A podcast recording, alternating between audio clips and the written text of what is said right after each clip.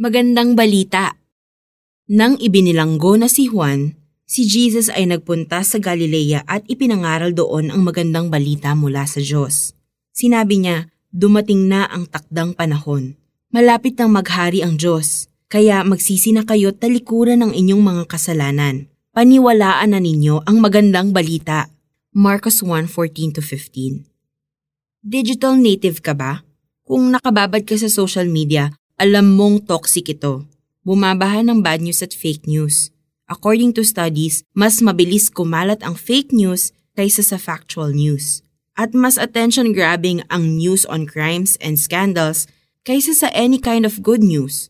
Nalulunod ang good news sa tsunami ng bad news hindi lang sa social media, kundi sa buong mundo. Sa panahong ito ng bad news, may good news na kailangan marinig ng lahat ng tao. Ito ang magandang balita mula sa Diyos. Ito ang ebanghelyo na ibinangaral ni Heso Kristo. Ang mensahe ng ebanghelyo ay kapatawaran ng ating kasalanan at katiyakan ng buhay na walang hanggan sa pamamagitan ni Jesus. John 3.16 Ipinangako niya ang buhay na masagana at ganap sa maniniwala sa magandang balita. John 10.10 Ganyan ka-personal ang ebanghelyo. Ngunit hindi lamang ito tungkol sa forgiveness of sin at eternal security natin. Hindi lang ito personal, global din ito. Ang magandang balita ay tungkol sa paghahari ng Diyos sa ating puso at buhay, sa ating pamilya, barangay, syudad, distrito, probinsya, sa lahat ng mga isla sa buong Pilipinas at sa lahat ng bansa sa buong mundo.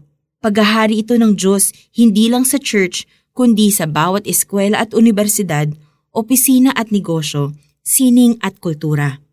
Ang paghahari ng Diyos ay makatarungan, saligang matuwid ang pinagtayuan, wagas na pag-ibig at ang katapatan, ang pamamahala niyang ginagampanan.